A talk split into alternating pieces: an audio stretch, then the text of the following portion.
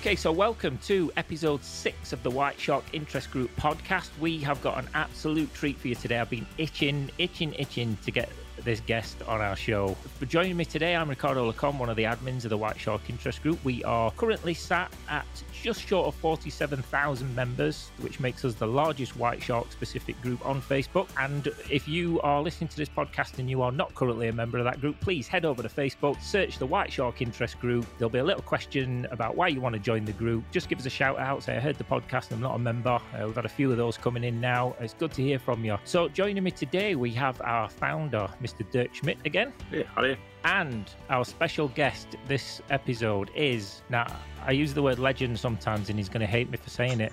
Um, so it's plain old Rob Lawrence. Oh, there we go. Oh, there, boys. Rob Lawrence is a pioneer in the shark world. If you've ever seen an image from South Africa of a white shark breaching from the water, whether it's Air Jaws, Nat Geo, BBC, Shark Week, or any photographs online and in books, if you've ever seen that image of a breaching white shark, then you have Rob Lawrence to thank because he was one of the pioneers who took out the False Bay and documented and observed breaching behaviour. And with his highly successful company, African Shark Eco Charters, he's worked with hundreds of thousands of people to visit and dive and film and photograph great whites, to see natural predation behaviour that False Bay is famous for, and to make white shark advocates of hundreds of thousands of people.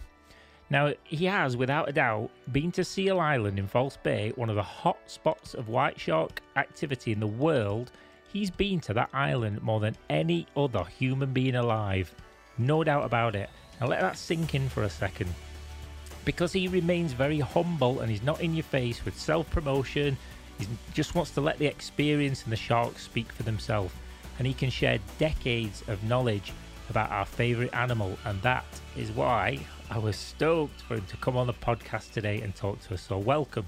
Welcome to the show, Robin. So glad to have you on here. No, it's good to be here. I actually started with the White Sharks in, in the early 90s. In 92, was I think it was 91 or 92 is when I saw my first White Shark way back. And that was originally at um, in Dyer Island in Gansbaai. I sort of volunteered. They used to have a, a, a White Shark exhibition in the waterfront. And I started sort of doing volunteer work there and then one thing led to the next and we were sort of working on the on the boats as sort of crew. Originally before really the tourist sector started it was just early days of tagging and heading out of Gansbaai. So if you head out of Gansbaai or Dyer Island today it's like the, the white shark capital but in the early days it was literally a one horse fishing town mm. and i worked with a it was a i think it was a national geographic show with paul atkins called um, great white shark and that was in 1992 and then that's sort of where it started eh? so between between studying on the weekends and when we could that's we sort of ran into that area. Yeah, then then along with a colleague, we we sort of in 90, mid 95 we had ideas of going to Seal Island, and in 96, we headed out in a small little inflatable boat yeah, and then we, we encountered these white sharks around Seal Island that no one had really observed. So, what were the stories before that? Before you chose Seal Island to go out to, was then obviously no one was operating in that area. But what, what were the sightings and stories about white shark breaching? As far as the breaching goes, there weren't a hell of a lot. Look, False Bay itself had a long history. If you go back, there's photos in Simonstown and in Gordons Bay on the other side of the bay from the turn of the century of dead white sharks and fishermen seeing them around their boats. And there was the odd story of the sharks jumping into people's boats, but it was never really documented or recorded or, or witnessed as a purpose. It was used, usually a bit of a, a sideline. So False had a long history, but prior the, the, guys that started, there was a guy in the mid 80s who tried to get a white shark thing going. Never never took off. Sort of it was just sort of left left to dwell, and then Gansbaai became the shark spot for a few years, and then until I started working there in the in the as I say the we say working, it was really like sort of a bunch of young guys not really knowing what they were doing, just running around having a good time.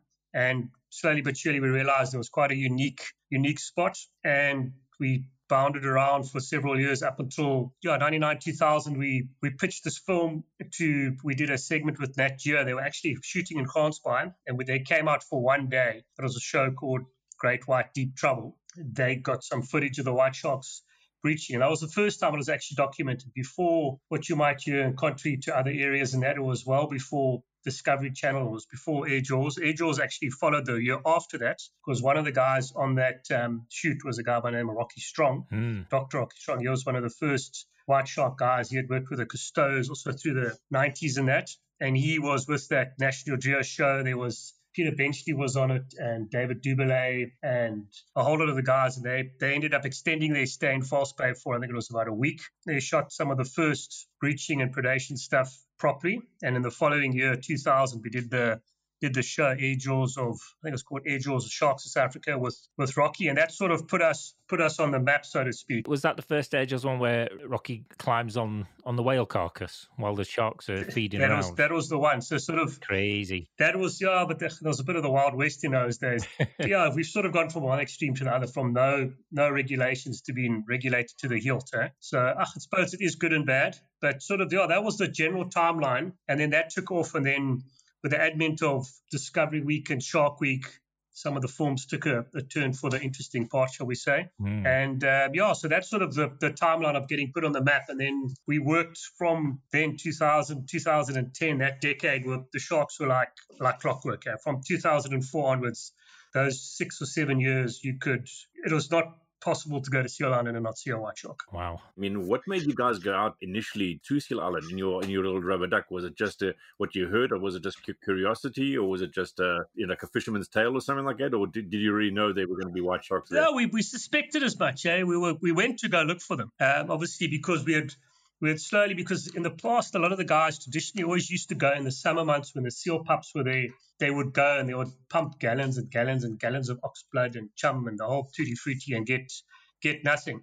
And then with having worked at Dyer Island, where they sort of worked out the winter and summertime patterns, where there seemed to be a movement of sharks inshore during the summer months and to the islands in the winter months, we headed out there and in our winter months, in the winter season, yeah, we just encountered a whole lot of sharks. We saw some hunting activity. We towed a small decoy behind because that original show, that um, Great White Shark show with the Atkins in '92, they had done something similar in um, at the Farallon Islands. Mm-hmm. Scott Anderson, and that was the first sort of still images of of white sharks leaving the water. Is that where they put the camera on the on the board? On the big surfboard, yeah. That was that was in '92 or '91, up roughly that time period. And then, but it was sort of that was they would just put it out there in drifts, and they had that shark. I think they called Stumpy was the one that would come along and do the odd breach every now and then, but literally they would sit for hours at a time. Yeah, they came out and yeah, it managed to, and within the space of a few few minutes, we had several sharks around this little three and a half meter or 10 foot inflatable boat. So we realized we would coin a phrase, we need a bigger boat. Get a bigger boat, yeah. I was think it was everything. We never really thought about making a business out of it all. It was just something we were doing, yeah. And one thing led to the next, and yeah, sort of the rest is history, as they say, to a certain point, yeah. The whole industry's really taken off, and and uh, you know, I think yeah, you were instrumental in in really bringing you know, so much attention to False Bay and making it one of the you know world hotspots in terms of seeing great white sharks with like great regularity. Um, but then obviously you know you guys were very aware of obviously that the seasonality of the sharks being there and you know them only coming at a certain time of year and so forth. And uh, maybe just explain to to you know to our listeners in terms of uh, you know the normal migration areas that you find that you know how the sharks arrived at, at the island at what times and where they hung around and so forth. I mean your experience experience around the island is second to none. Mm. I just love hearing all your stories in terms of how you found out all the sectors that were, you know, the approach sectors to the island that were most popular with great whites and where they where they hung out and the reefs just before Seal Island and so forth. So, so in, in, in False Bay and Cape Town, there's sort of two prevailing wind directions. We have a southeasterly wind, which sort of runs from, if you look at a map of, of Seal Island, it comes from sort of the deep sea area inshore. That's our southeasterly wind, and that's predominantly our summertime wind. And the wintertime, the wind's a northwesterly, northerly wind, which runs from sort of Table Mountainside out to sea. And that determines where you can anchor and work around the island. But traditionally, when we first went, we, it was just a case of trial and error, really, basically because in the old, when we first started in the in the early 90s, we had about six months where you would like clockwork from about April, May, June, July, August, September, have massive volumes of white sharks. But outside of that, you would go to the island and, and hardly see them. These are great whites we're talking. And then the more we worked and the more time we put in, we realized that sort of from end of January, early February, you would have the odd white shark. You would go see a couple, miss a couple of days. So the more time we put in, the more the more we worked on the schedule. We came up with a synopsis that basically the area was a winter feeding ground where you would get congregations and aggregations of, of white sharks through the winter months. Main reason being it's a known food source. The seal pups would get to a particular age, then they would be weaned from their parents, and then they would head out to sea. And the first few times they would head out, they would be vulnerable. They wouldn't stick in their, their structured groups for protection, so they would literally became cannon fodder. So usually the last last two weeks of July, first two weeks of August would be the very, very, very best time when you would see in excess of 40 predation events have 14, 15, 16 white sharks, 10 white sharks around your boat would be a slow day. Uh, and then in the summer months, they would start seeing them along our coastline, moving up and down from sort of first week into October.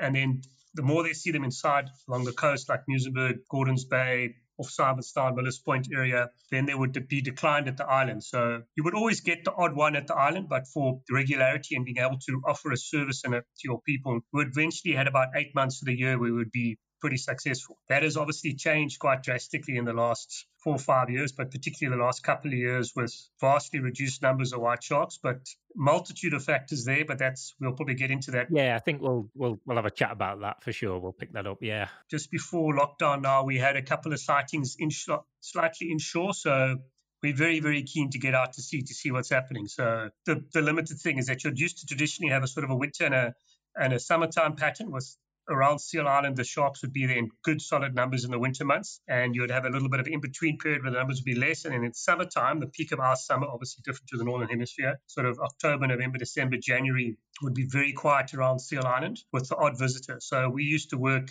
actively from sort of end of end of January, middle of middle of Feb up until sort of first week of, of October. Just obviously we'll, we'll get into and we'll have a chat about sort of current how things are currently. You know, in a bit. You know, it's important and it is interesting to talk about. Uh, can I just then on those early days when you're out at the island, one of the things obviously for listeners who, who don't know, but many do, obviously the topography of Seal Island and False Bay is really what leads itself to the breaching behaviour because you you will get breaches elsewhere, but obviously not on the that volume and that and that scale and you know and that kind of that that massive you know predation activities uh, did you understand like the topography of the island and the behavior of the sharks in those days? Yeah it's, all learned behavior. It's like anything. So there's a particular route and pattern like dirk was talking about like we broke when they call Seal Island an island, it's actually a big rocky outcrop. So it's it's not your big picturesque island. You can't really land on the island. There's no there's no structures on the island. A few few old remnants of of uh, old lighthouse,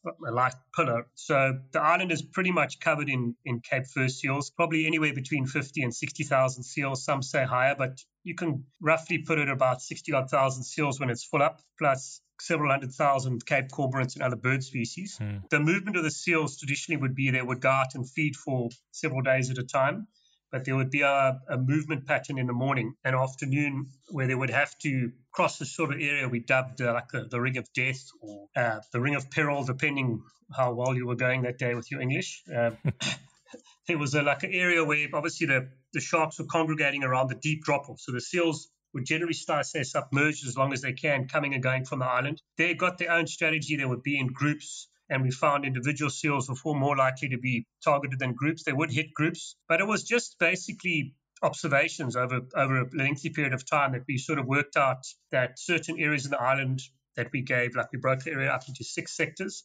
um, and certain areas around the island were far more likely to have active hunting and breaching activities, and that was generally on the southern end of the island where the seals were moving out towards the deep water. But they, and they would forage and scavenge around the island all the time. But as I said, at one stage there were the sheer volume of sharks there at the right time of the year made it almost anywhere you would you would get predation and hunting activity at the right time if the conditions were correct. And do you remember your first breach you saw around the island? Yeah, yeah, yeah, very clearly. Oh, I've, that was that first day in that in that inflatable boat, and then there's obviously yeah, you don't really forget it. It's quite such a an ingrained image having this massive thing come flying out the water unexpectedly, semi hoping to see it. Yeah, no, it's quite a quite a unique thing, and hopefully we'll be seeing seeing it soon again. Yeah. Dirk, do you remember seeing your first breach out there? Oh yeah, absolutely. I mean, uh, I, I, mean, I obviously took a picture of the first one, but uh, but yeah, it was just just amazing, and you kind of get hooked on it. Uh, you know, after that, it becomes like a bit of an adrenaline rush, you know, to see them, and you, when you that because it's it's an, it's an unknown. You don't know exactly when it's going to happen. You're expecting it, and I mean, you know, I've been sat on rod boats for many hours, and we were trolling around. There was nothing, and then all of a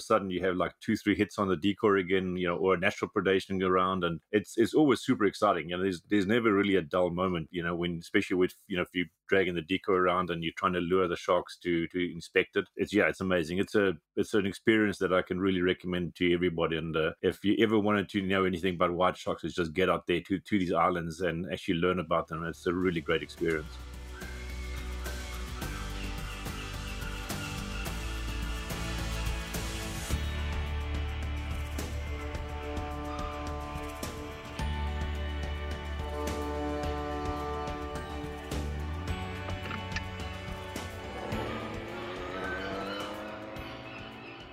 Well, one of the one of the things I do want to sort of say, because I know Rob, you're very modest sometimes, but your knowledge is world class. And I know of all the operators that are around that area, one thing that you will find if you're a listener and you want to head out South Africa is Rob's business, African Shark Eco Charters. Rob, you go out on pretty much every trip you can get out on, don't you? Yep. You are on the boat and you are passing your knowledge to guests. You know, it's absolutely priceless. You cannot put a value on that. Um, is it something that you're still keen to, after all these years, still go out on all those trips? Yeah, look, we've we've got a operation running that we've got guys that do relieve us that, but I still generally at sea the bulk of the time, eh, as much as we can do, and especially the last it hasn't really changed that much. Uh, as I say, we've we've still kept the operation relatively small and in-house. Our boat has changed since Dirk was laid out. We've got a picked up a new boat a couple of years back. Great. But uh, yeah, the operation is still is, is still very very similar because it's that's sort of been a it's a, a, bit of a case that the wheel's not broke, so don't fix it sort of thing. Eh? So um, what's been working well has, has worked well over the years. Uh, yeah, as I said, it, it, has changed a little bit in the last few seasons, but I get to see as much as I can, and I'm out there a hell of a lot. Eh? So this this lockdown's probably been the longest period I've been on land in my entire life without getting out to sea. So it's it's driving me a bit crazy. I bet your legs will be shaky when you get back on the boat. Yeah, looking forward tomorrow. We're going to give it a whirl tomorrow and see what we can find after what seventy odd days of not being there. Yeah. Oh, amazing! Can it just so when you're going out on all those trips, Rob, is is that because it is inherently part of the business now that you do that, or is it because you still just love being out at sea? Oh no, no I love being out at sea. Yeah, so there's never been a day I've got up and go, oh no, geez, I don't want to go to work today. So I think the day that happens, then probably then it's time to time to change your change your setup. As I say, I've, yeah, it's just something that I enjoy doing. Eh? It's um, and as you say, every day is different. You meet different people every day. You you see something different. It has its challenges. It's not always a discovery day on TV where everything's working perfectly. And... But even on a even on a slow day out on the boat with you, even when there were maybe no sharks around, the the knowledge that you're just giving everybody and the experience of being out at Seal Island, you know, was just something something phenomenal. One particular thing I remember that that stood out for me uh, with regards to breaching we were just talking about. I remember being on the boat and I remember we towed the decoy for about 30 minutes, 30 35 minutes and we're getting nothing there was just no activity at all. And everybody's got their cameras pointing at that decoy. Everybody's, you know, trying to keep the camera steady and find a place for 30 minutes and the legs are tired and so on. And I remember we we kind of came around the back of the island and pulled the decoy in and everybody's got their cameras off because it's just not happening. But you said, let's give it we'll go we'll go once more. Whether it was a hunch or not, we'll we'll have another go. And I remember it was uh it was Alison Skidmore who was on and she dropped the she wound the decoy in. Everyone's not even got their cameras set up yet. And she just threw it back in the water ready to start towing, and within a second, when nobody's got their cameras on it, mm-hmm. whoosh, literally like, you know, 15 meters from the boat, just happened out of the corner of your eye, this huge breach. But I remember we didn't get any breaches after that, but you took the time and you guys on the boat and just passed on so much knowledge about breaching behavior and the, again, the island and so on. I cannot tell you how, how much that spreads from when people are being out on a boat that they take that back with them, even on a slow day when your expectations might have been, I want to see a breaching shark, even if you don't see them. I think there's still something to be said from being out at sea with a, with a guy like you. Yep. Oh, thank you. Uh, Dirk, uh, I know you've talked before when we when we made the film, which I'm not going to do my shameless plug for, which I normally do. okay. Actually, I will. Great White Shark Legend available on Amazon and Vimeo. You've talked in there, Dirk, about Rob's knowledge and passing that knowledge on. Have you got any experiences from when you guys have been out uh, working together on the boat? The, the one that uh, I think you brought up to just now with regard to you know when the you know reeling the decoy in as well. I mean, you just never know. I mean, there might be a shark under the boat, there might be a shark you know just in the vicinity. To a point, I mean, a lot of people always you know put their cameras away, and Rob always said like you know just you never know, just keep you know keep it out there. And uh, I got a few lucky shots like that too, where you know we were reeling in the decoy, and you know lo and behold, the, the shark like literally meters from the boat breaches up, or you can see him rising up, and you get a couple of good shots. But it's yeah, it's I think also the the experience that Rob brings along has always been fascinating to listen to, and you know I remember the many hours we were sitting and people were cage diving and uh, sitting on you know in the rolling seas off Seal Island, and uh, you can smell all the, uh, the, the, the the you can very clearly smell the seals. The stink, as uh, as Rob's boy Adam called it, stink. What stink? Seals. What about them? The poo. yeah, exactly. well, that's, that's kind of you know, but but you kind of get used to that. You know, it's kind of the, the the it's just what it is, and just you know can hear them, you know, the cacophony of sound from them, and it's just an amazing adventure. The whole thing is just, and uh, I've always enjoyed going out with Rob. But it's always been something new that I learned, and um, you know, he's probably tired of answering my you know gazillion questions that I'm kind of like you know I always ask him. But it's been a great source of knowledge uh, that he's shared with us, and I'm sure with you know everybody's on his boat going forward as well. I just wanted to really ask uh, you know Rob as well. I mean, we've all heard about, and I'm sure it's a pressing question that a lot of people want to know about. Is like you know what is the self situation with white sharks now in False Bay? Because I think that's something that is really pressing and really concerning, obviously, because you know it's is I still consider False Bay one of the mecca white shark meccas of the world. But uh, you know we've obviously seen some declines in numbers and for you know multitude of reasons, and you know everybody has an answer for that. But uh, I'd like to see Rob's you know insights into that and, and also what other sharks you know he's seen like the copper sharks and uh,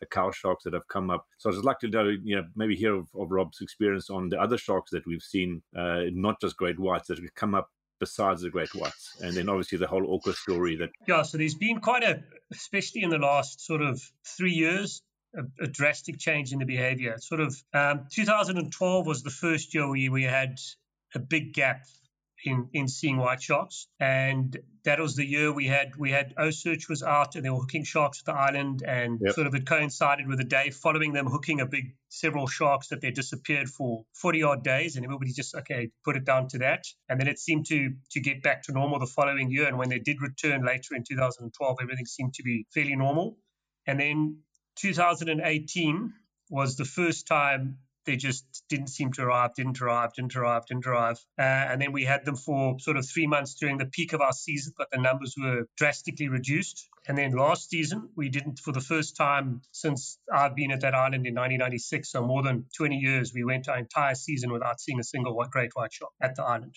um, which was sort of unheard of. But that also coincided with multitudes, same in Gansbaai, of having long, long runs of several months of not seeing white sharks. In between that, then, the, as Dirk was saying, we had other shark species come up, bronze whaler sharks, but mainly at Seal Island, we had large, large volumes of, of, of cow sharks coming up around the boat. Um, so we continue to find the white sharks, but but last season was very, very, very, very bad. And then this year there's been there's been two days where we've had white sharks at the island leading up. This was in our traditional quieter season. So there had been better sightings on the inside from shark spotting program, some of the fishermen, and we encountered some on some inshore areas and moving around. Some of the other boats, one of the other shark boats had seen on the inside, and then there was a day where we had we had a shark at the island. So we'll have to see. But as far as the reason, everybody, the first thing people say it's the orcas port and starboard. We've got these two infamous orcas that have been doing the rounds, killing a lot of um, uh, sharks. They were accused uh, of killing a lot of the white sharks in Gansbaai. They were we've encountered them at the island on several occasions, not while the white sharks have been there. Um, they definitely decimated the cow sharks around the island, and the cow sharks would disappear. But um, there's a multitude. The one that's that guys are stipulating now that they're feeding on is that the, the smaller smoothhound sharks and the far sharks have form a big part of their diet, which they do. So they're speculating that could be the reason. It could also be that False Bay is heavily polluted now mm. because look, we're sitting at the back end of um, of a big city which has grown exponentially in the last 20 years. I think Cape Town's population, even since Dirk's left Cape Town the last seven or eight years, has probably almost doubled again, wow. especially in the informal settlement areas.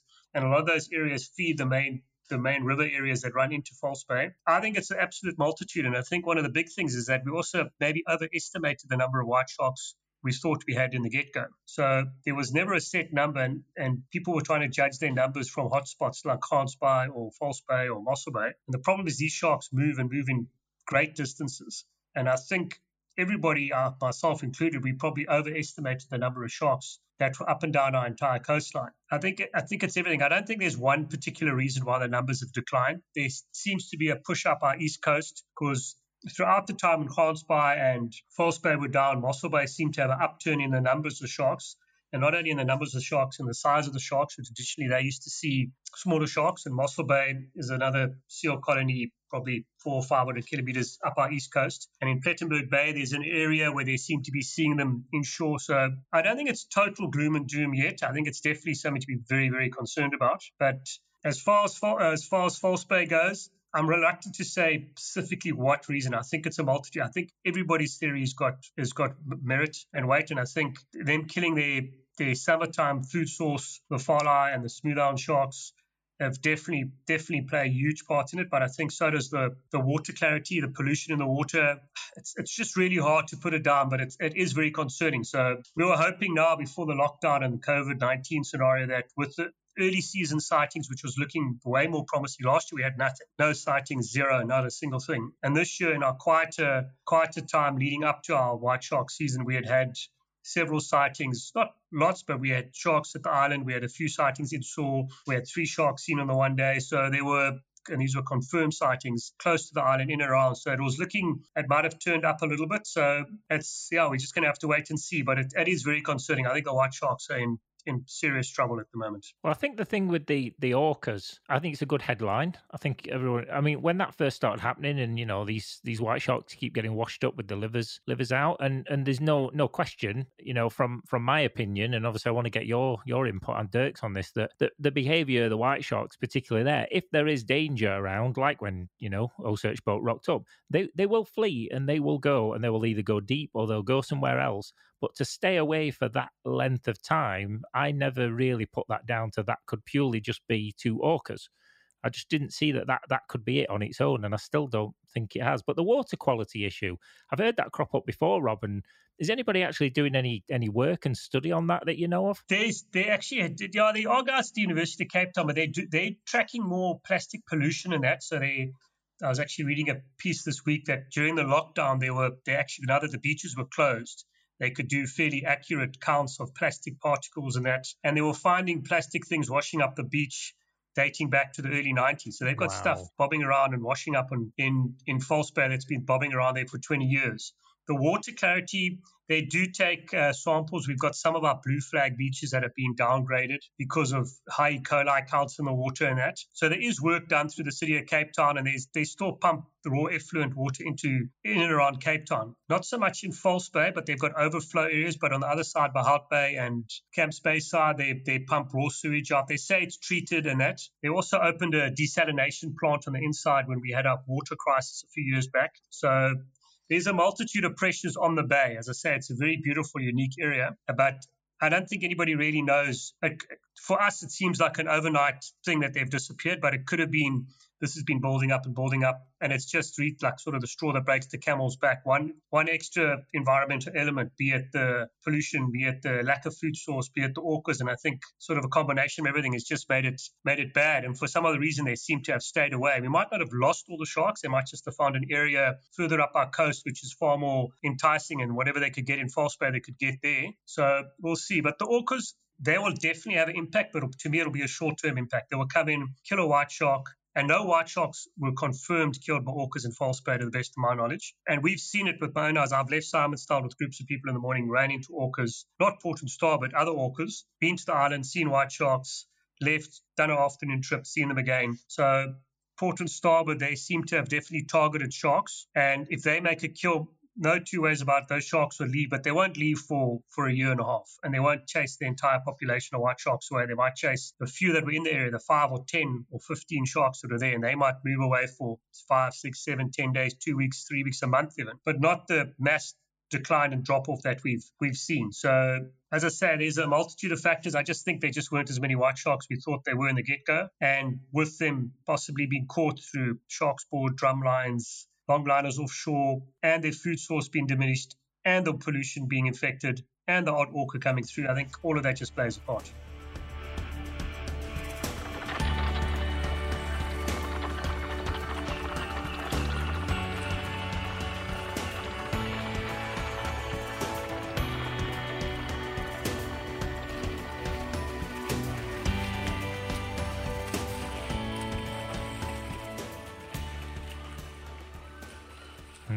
And the behaviour thing with sharks I always found fascinating with with the fact that they will disperse and disappear, even if you say it's just for a short period of time. That kind of rings home to me that it just shows how little we know about them. That how how does that message go out? You know, there's one shark kind of you know screaming to the other ones that danger. You know, there's danger in the area. Go. I mean, how does that even work? Have you any thoughts how that that behavior functions?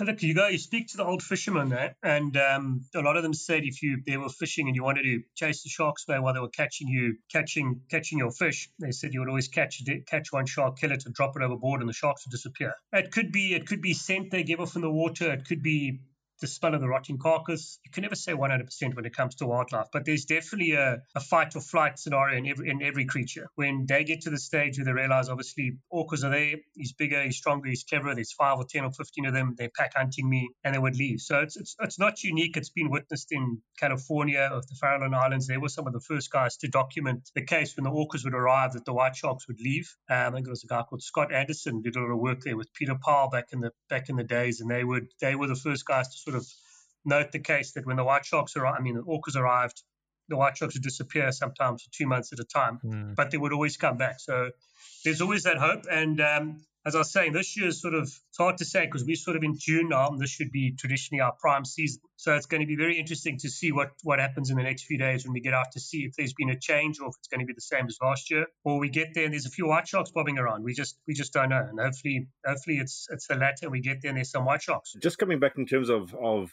of sharks behavior per se that we've noticed. I think when when Osage was done as well, we saw the sharks leaving the area. You know, once Osage has been around, and it seems to me that they were able to sense or you know the distress or something like that. It was a very interesting behavior that we noted, and maybe through also the you know, these white sharks being hunted, that maybe a white you know as the in, interspecies they kind of like give out a signal or kind of a response that you know is picked up by other sharks that um, that they then you know leave them vacate the area. So it's just something that um, again we don't really really know. It's all speculation, hypotheses, but uh, through observation. But it's just an event, you know, it's a very interesting topic, and uh, you know, seeing the shark's behavior change and, and move around and so forth. But having said that, I just wanted to ask Rob as well. This is one one thing I always found so interesting is that um, you know we were sitting at the island and uh, waiting for sharks to arrive for the cage. Uh, you were like stomping on the boat and using your, your boat, you know, your, your your boat hook or something like that. You stomp on the boat and create like a chopping noise, and that seemed to also bring the bring the sharks around. We'd just make noise, eh? Because they would hear us. Yeah. Or they would sense a,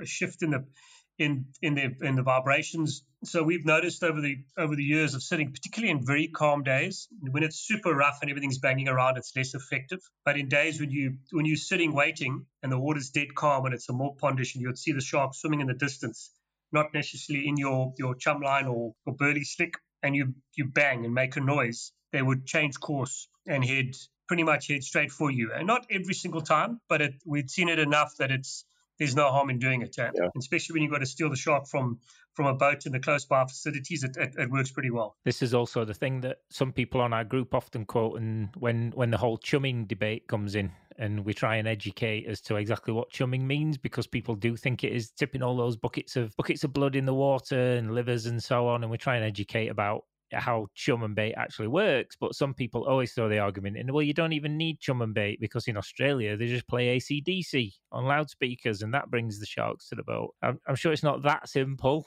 Uh, but that rhythmic banging, I think, is something that, that's, that's always been sort of documented historically, isn't it? That will attract sharks, like in a in a shipwreck incident or a you know a boat going down they'll be attracted to those kind of noises. Yeah, no, the, the, the sound thing is, is I think fairly well documented that it's got some form of, of of attraction, especially you white shark being a top predator and they, they've got this sound that's not meant to be there. So they're curious by nature, so they will go and investigate. Yeah, so that's sort of the, the simplistic theory behind it is if you make a noise, you're trying to stand out from the crowd, you'll come and have a look at you. Probably the opposite if you at a shipwreck. But yeah, it, it, it's definitely worked from anecdotal evidence we've seen over the years. Can I ask you on a different topic? Um, obviously, I've been out there, you know, making a, a very small budget film with yourself, but obviously, you've worked with you know, BBC, Nat Geo, Discovery. You you've been behind the scenes on a lot of those productions. How do you think that's changed with not so much the Shark Week content over the years, because I think there's a general consensus it's not kind of what it used to be. But how's that changed in terms of you taking out crews to actually go and film? Because the expectation, like you're talking about expectations of guests earlier, what about with film crews? Because to go out there and get a, an amazing sort of slow mo phantom cam breach that you could be out there for for days, weeks to try and get that kind of thing. How do the how are the crews these days for wanting to go out there and do productions? There's very few film crews, especially over the last season or two. Also, what's it's a probably a product of our own success because, as you say, with the Phantom high speed cameras and that, and we were so successful for those seven, eight years leading up to probably 2018. There's, I wouldn't say the market's saturated with it, but there's substantial footage out there. So the crews have have declined. So the crews you get nowadays it's almost it's changed a lot from the early days with the with the National Geographic guys and the Discovery Channel guys, where they did a lot more natural history shows and they sort of showed it as is. Nowadays, what's happened, particularly with your, your Shark Week stuff, it's they almost pre-write a script and they they'll shoot a sequence a once off with some elaborate cage or platform or something to make it super daring, and they will sell it that it's the world first and it's groundbreaking work, and they'll do one segment and one uh, and one screenshot, and it looks all spectacular because of the high-speed camera work, but people don't do that on a regular basis. It never gets done again or after because they need to sort of outdo the next year to try and sell it. It's, it almost becomes, I wouldn't say a Hollywood production, but there's they have a script beforehand and say we're going to do this much and that, and we're going to have a sequence and we're going to build up the middle shot of doing this and cut along. So it's changed. I've always per- preferred to do sort of the, the natural history stuff where they focus on the animal and the environment, what they're forming. And I'm not a huge fan personally of of the presenter being the star because as soon as that's the case, then you have to sort of manipulate angles and shots to to get someone in the code. It's got its place, but it's personally it's it's something that I've maybe to my own detriment down the line, I've, I've never really enjoyed doing. The drama and the sensationalism is the thing that gets me because when you talk about that one sequence, you know, and someone will go out and shoot some epic looking camera shot, but then you've got to string like a whole 45, 50 minute show and around that. And then you just tend to get that repeated and repeated and repeated, or change the music, or like you say, stick someone else in front of the camera to talk about it, or do the do the fake, uh, you know, reaction shot after that clearly wasn't done at the time the um, that happened. But you've had Hollywood crews out there as well, haven't you? You've you've had we've had everything. I remember that film. I don't want to mention it because uh, yeah, yeah, um, that one, yes, uh, yes.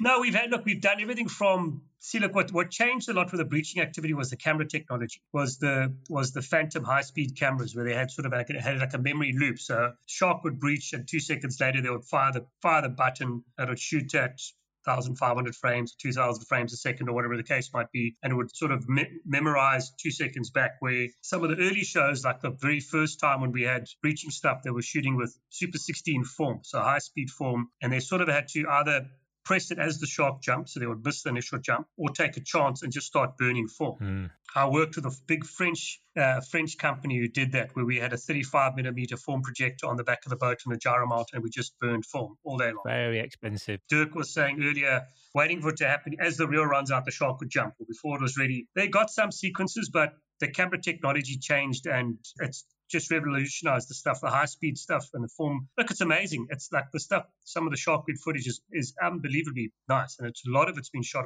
with myself and that. But then they have the, the footage and then they've got to create a star and it's they work around an angle and they have a particular sequence and they have to make it dangerous because he's going to get eaten.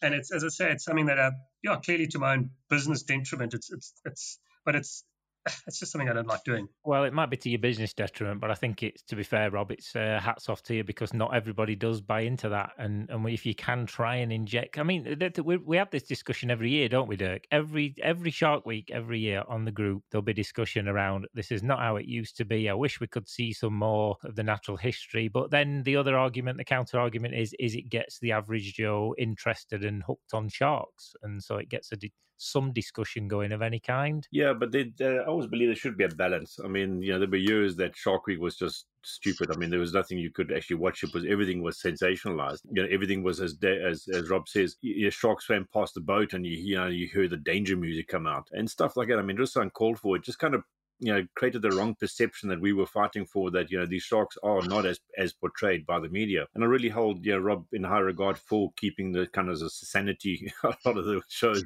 do that together as well. Because um yeah these guys sometimes just run away with the show and it kind of becomes something that the shark isn't you know and all you see is teeth and and you know uh, writhing and splashing and you know everything's like high danger. And sure, I mean, you know, we obviously out there you got to be cautious in working with them, but um, you know, again, they are being brought to the boat. You're trying to pro, you know, provoke a reaction out of from, from these sharks, and that's obviously you know the, the whole reason for the film. But yeah, it's, a lot of things changed, and I must say, it's, you know, more more shows have actually come around that are that are much more realistic and actually show the sharks in their real environment versus just blood and guts and uh, you know just teeth and just you know monsters and so forth the deep. Uh, what i still you know really cringe about it and you might have a really good show but you got an abhorrent title. Yeah.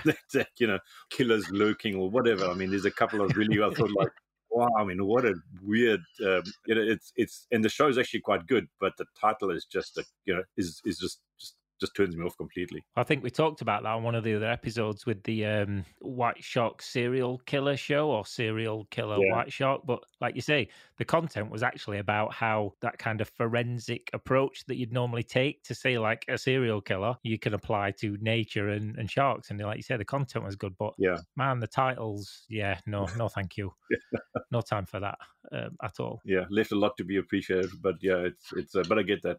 Indeed, uh, Rob, I just want to ask you a little bit around personalities of sharks.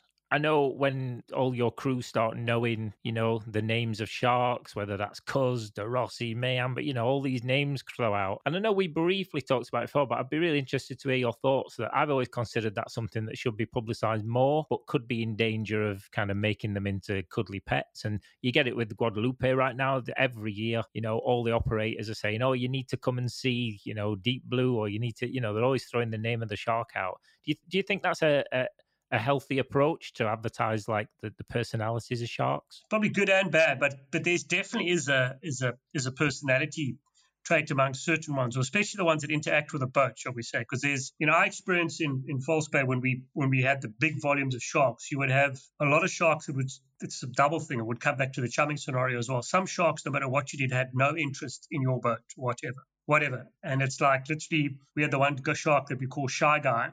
That's bobbed around that you would see through photos of its dorsal fin or its tail fin on kills. Very successful hunting shark. And then up to the boat, it will literally do what we would call a flyby. It would come up, make one turn, gone. And then we'd have other particular sharks that um, that would interact with the boat, that would some would chase the decoy, some would chase the bait, some would just swim around the cage. So that is nice, but that sort of also plays into into the narrative, like I was saying earlier, that we probably overestimated the number of sharks. That if we would we would see these same individuals year in and year out and year in and year out at particular times of the year doing the same thing, coming back. Some some of the sharks seeing being seen over a decade, and in Guadalupe with Deep Blue, and I'm sure they've got several others they've got names for. It actually shows that these sharks are definitely far more vulnerable than we realize because they're also depending on interacting with maybe 10 or 15 individual sharks on a regular basis or 20. And if it's only 20 or 40 or 50, it, it's not a lot of animals.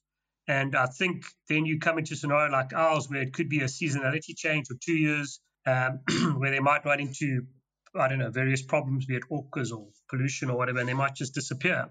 And it could be gloom and doom, or it could just be a case that those particular 20 sharks are not coming in the bay for whatever reason and they're moving 10 Ks up the coast, or five have been killed, or 10 have been killed. Now you're only dealing with five or six. And that could lead to the reason why our numbers are so down. That's just very, very interesting to, to for the, but there's definitely a personality thing, sort of digressed on the personality thing. But oh, it's, it's, I don't know if it's a bad thing or a good thing, but it's they're, they're there to be admired, but you also have to respect them. I guess how quickly, when a shark does rock up at the boat, how quickly do you recognize who you know which shark that is? Is it behavior? Is it a marking? It's usually obviously purely from from visually when you see the shark but it's that end combination of the of the behavior. So it's usually a mark or a sizing or scars or the white blotching on its fin but instantaneously. You're especially the ones that that are super active around the boat those ones you would literally recognize as I say, instantaneously or rock up. And then some would just be too generic from the next year, come back three or four turns, and you might see that shark over the next two or three days. But we wouldn't give it a name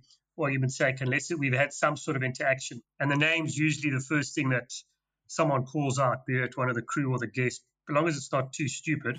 but a lot of the names are yeah, once the name comes out, it, it generally sticks there. I always believe that it is one of those areas. I think you see it with the ecotourism that now they're starting to use the specific shark names, especially for Guadalupe, that come out and see not just deep blue, but all you know, all the sort of known names out there. I do think it is a really good driver for ecotourism because people will book a trip going out and it'll be I want to go see Deep Blue. But then I also think there's an expectation issue with that. You know, you booked a trip to go and do that, and you've taken you know two days to travel out to Guad, and and then you don't get to see that shark. So I, I think it is a driver for ecotourism. I mean, Dirk, have you any have you any sort of thoughts on that? Did you get to know specific sharks while you've been out on photography trips? I was fortunate. I mean, I've seen, I've visited um, um, both Guadalupe uh, last year as well, which was absolutely amazing. Uh, you know, compared to to False Bay, it's obviously completely different. It's a very long boat trip. It's like a literally an overnight boat trip, and uh, you can either be a rough trip or a smooth trip. And uh, the smooth trip was going there and the rough trip was going back. But but the water clarity is obviously a big factor, and the size of the sharks are obviously completely different as well. But yeah, and and they their sharks have personalities too. I mean, you know which one's going to rush the cage, which one's just going to you know swim by. Uh, some sharks uh, like Lucy just swam by in the deep and she never came up, and you know them. I mean, the guys that operate them know the sharks. They've actually got a whole book that was I think um, can't remember who actually put it together, but of actually identifying shark with all the different names. And guests were actually encouraged to spot those sharks and, and take pictures and so forth. And then, you know, they kept a record database in terms of the shark's reappearance. But I remember one, I don't know if Rob gave her the name or we gave her the name, but was Cruella. There was two uh, males that were cruising around the boat and they were quite,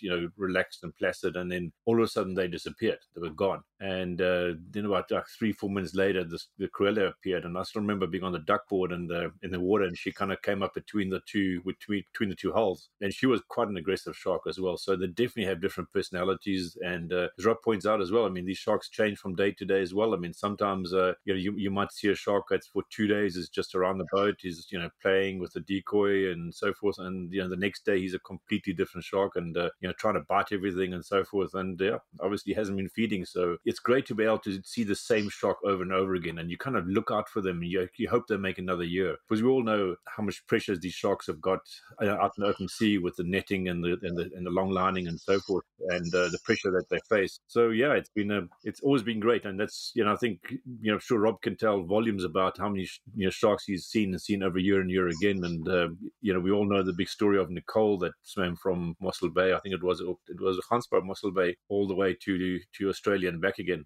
So uh, there's some good stories about you know recognizing sharks and and Shark Nicole, you know, obviously being famous for that too.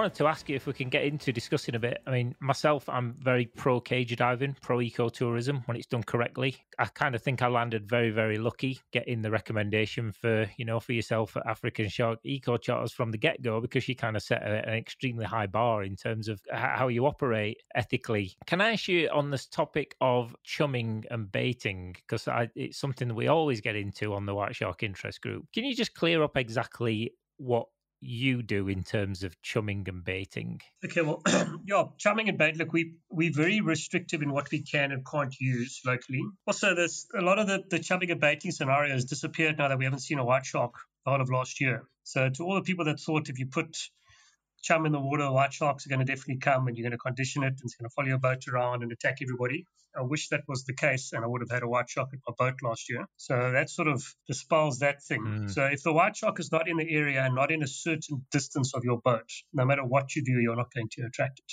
So first of all, you have to have sharks in the area at a certain time of the year. We are working around a seal colony where at its peak have probably got 60 odd thousand seals on it. And the nature of anchoring a boat, you can only lie in one direction to wind and or current, which is the same way that your central from the island would go. We've just got a small amount. You generally use a tuna head um, or some sort of fish product. We don't use any mammal products, no blood from cows or oxen or whatever the case might be. It's generally just um, tuna. Tuna is the most viable thing because it is a it's the easiest to get hold of, and it, it seems to work relatively well. And it's it's a byproduct of a big fisheries that's already existing in Cape Town. So we use a tuna head. You put that in the water, and generally you'll probably stomp on a tuna head, or you'll have some mashed up mackerel or some sardines, and you'll mix that with a bit of water, and that'll form like a little slick, which will make a central, which will help the sharks locate you. And that is pretty much it. And as I say, like we were alluding to earlier, some of the sharks will be highly interactive around the boat, others will not be. We've had days on multitude occasions where you had several predation events, successful and successful, and you get nothing to the boat. Another day you'll have the same conditions as the morning and you'll have multitudes of sharks. So I think it's got a lot to do with the individual shark. But as far as altering and changing behavior, that's that's not going to do it. As I said, if, if I could alter and change the shark's behavior, I would never had a trip where I haven't seen a white shark, and um, I would get sharks every time. If the sharks are the area, they will interact with you, and you have you have to keep the interest some way. That's sort of it. There's not it's, it's not a hell of a lot of thing. Every fisherman, every fisherman when they're fishing for, be it for various species of fish on anchor or tuna fishing or whatever, will form a burley line, a chum line. It's a it's trying to attract a, a, predator to your boat, and that's that's exactly what we're doing. There's a natural chum slick anyway, isn't there, Island? Essentially, like you say, you, you kind of sat in it. Mass, massive chum slick at the island. There, yeah, there's a multitude of things in the island, and it's and you always sit, unfortunately, most of the time downwind of the island, and um, you're in that chum line 99% of the time. So, as, but as I said earlier, if, if if if chumming and that could guarantee me and change sharks' behavior, I would have never missed missed a shark trip in my entire life which is not the case. Yeah, I still think the the jaws factor comes in when I talk to people who haven't been out on a on a cage diving trip about chum. The people who don't sort of understand or haven't seen the videos, this still just the image they have is, you know, Brody at the back of the boat with the bucket full of blood throwing stuff over. You know, that's that's people still have that in their memory from however many years ago Jaws came out, and it still lingers. No, it does. Well, like I said, innate fear of I don't think you'll ever change it really. Uh, we can try, but people are going to be fearful of snakes and spiders and scorpions and sharks no, no matter what. Even if you don't get snakes in the UK, people are scared of them. So is what it is. Oh, we do get some snake. My boy's my boy's looking for one out in the garden now. He's looking for grass snakes. Um, he's doing his yeah. damnedest to try and build something to attract a grass snake to the garden because there's one a few a few houses up. So no, you get them, but like you say, yeah, you know, you can be scared of a scared of a white shark for different reasons, yeah. uh, as we know, to say a land-based predator. I just want to add, add to that is that I mean, uh, many people, you know, ask me like um, they're the same the debate about you know, uh, cage diving, and we can obviously have a completely different story, a different podcast on that. But I always always found that people that have, you know, there's always a difference in, in when you leave on an island. There's a whole bunch of new people that never seen a white shark. They there's a different perception, but when they come back, everybody's talking white shark. It's like it's a magic button that gets pressed when they see this, you know, beautiful animals swim past the cage or breaching and, and just being there. I, I personally believe that sh- uh, cage diving has the, has had the most positive effect on changing humans or people's perceptions on white sharks. That's just my opinion, but it's just that I've seen such a multitude of people change the change your opinion and change the whole outlook on white sharks once I've been on one of these trips. And uh, I know Rob's, you know, you, are probably tired of seeing it, but um, this it's just it's just such a magic. You know, I always love love seeing that kind of interaction afterwards. No, no, every, every trip you'll always have someone that's either fearful or skeptical, or it's very very seldom you'll have almost never a person will have the same attitude when they leave. Look, it's the only way you can really show people white sharks. Even to this day and age, you don't find them in captivity. You can't keep them there. Yeah, they are the last truly wild animal out there, and it's like the only way you're going to go see a white shark is going with some sort of dive operation where you actually look for them. You might be lucky and find one in a normal uncaged dive scenario somewhere along our coastline or in, in the US or wherever. But to go and look for white sharks, there's only a few handful of spots or known spots in the world. And the only way you can do it is through a, a caging scenario because that's just the way things are. I, I was terrified when I first came out on the boat. Absolutely terrified. I mean, I can't. I've told this story, I think, on one of the podcasts. But when we first came out, Rob, as uh, obviously me and Rachel as you know, as tourists. And I thought that our trip was on a Wednesday. So we're on a Monday and we're just sat on the beach in Simonstown thinking, oh, we've got another day. You know, we've got to get prepped up for this big thing of I'm going to go out and see great white sharks, you know, and the, and the fear that was with it. And then your guys give us a call at the guest house saying, uh, actually, your trip's on Tuesday. Are you, are you all set for your trip tomorrow? And we're like, oh man, we we thought we had a day to kind of prepare for this. and I remember going down on the on the jetty that morning and and it's it's still now it's magical. There's so many days when I see the sunrise, or even in the in the UK, and I think I wish I was in Simonstown on that jetty yeah. at like you know half five in the morning, six o'clock. You know, it's a magical experience. But I remember absolutely terrified, and and then it took like Dirk was saying, it took you know seconds out on a boat of seeing an actual white shark. But like like Dirk said, you must you must see this every single trip. You must see perceptions change. No, you do. It's it's one of the most yeah. It's very rewarding, and also it's yeah, you, you meet it's also people it's, it's very interesting because you meet people with totally every every walk of life from all corners of the world. Everybody's drawn there to this mythical magical animal and it's it's amazing to see actually that people are taking the time out of from everywhere and it's their perceptions you get the few shark crazies that are totally into sharks that have done it, traveled all over. But generally, most people that we deal with, because of where we're based, and it's a day trip, and it's a it's it's usually it's usually day trips unless you're working with your your more seasoned guys over the peak of the year. 90% of our clientele is sort of day, day trippers yeah. that, that come and go. They, some of them know what they're doing, some of them have no idea and everybody leaves with a well hopefully everybody leaves with a different perspective of arriving but we think we think we do a fairly decent job of getting them to to see the animal for what they really are. Yeah i think you'd be modest again. It's not a fairly decent job it's a phenomenal job because I, I, mean again i saw people going out on those boats and even like i mean my brother-in-law went out on there uh, it was on honeymoon i think he came out with yourself. And even on like you said even on a slow day when you might not be getting those sharks just being out in that place with you guys and sharing that knowledge absolutely 100% actually changes people's lives you know and makes advocates of you know of of joe bloggs who comes out there because he sees the big shark and the teeth and its interest and gets out on a boat and realizes what this creature is all about and 100% makes advocates of people down the line which is i guess dirk why why we have a white shark interest group. Yeah, that's right. And uh, I think also to that to a point, and you know, I'd like to plug your your your your. I think your really great documentary that you made about the, the shark legend is.